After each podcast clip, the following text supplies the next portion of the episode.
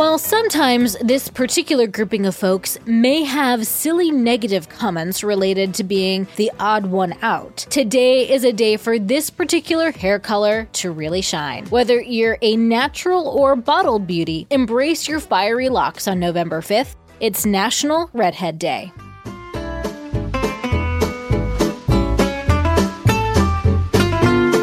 Welcome to Taco Cast Podcast. Every day is a holiday. No, really, it is. Did you know that literally every day is a holiday? I don't know about you, but I love having a reason to celebrate every day. Whether it's your favorite foods day or something else totally random, happy holiday to you. Two redheaded sisters, Adrienne and Stephanie Vendetti, came up with the holiday we are celebrating today back in 2011 after a negative site about redheads came up on the internet called Kick a Ginger Day. And ginger is often used as a derogatory term for a redhead. The sisters created a website in subsequent holiday they dubbed Love Your Red Hair Day. They also created a beauty book, monthly subscription box, and book geared for redheads too. Redheads are pretty rare. Only 2% of the population has red hair, and the highest concentration is in Scotland at 13% and Ireland in 10%. If both parents have the mutated MC1R gene on the chromosome 16, odds are the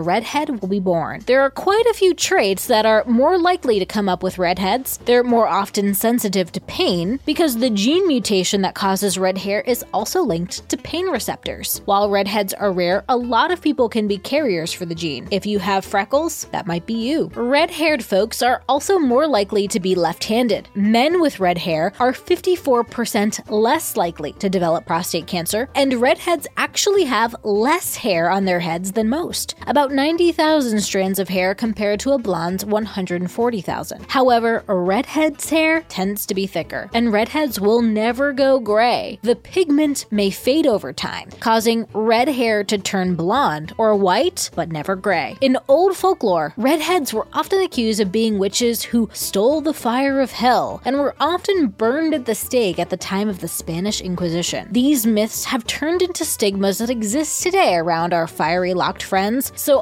this day, hug a redhead you know and let them know today is for them. Happy holiday, everyone, and I'll see you tomorrow.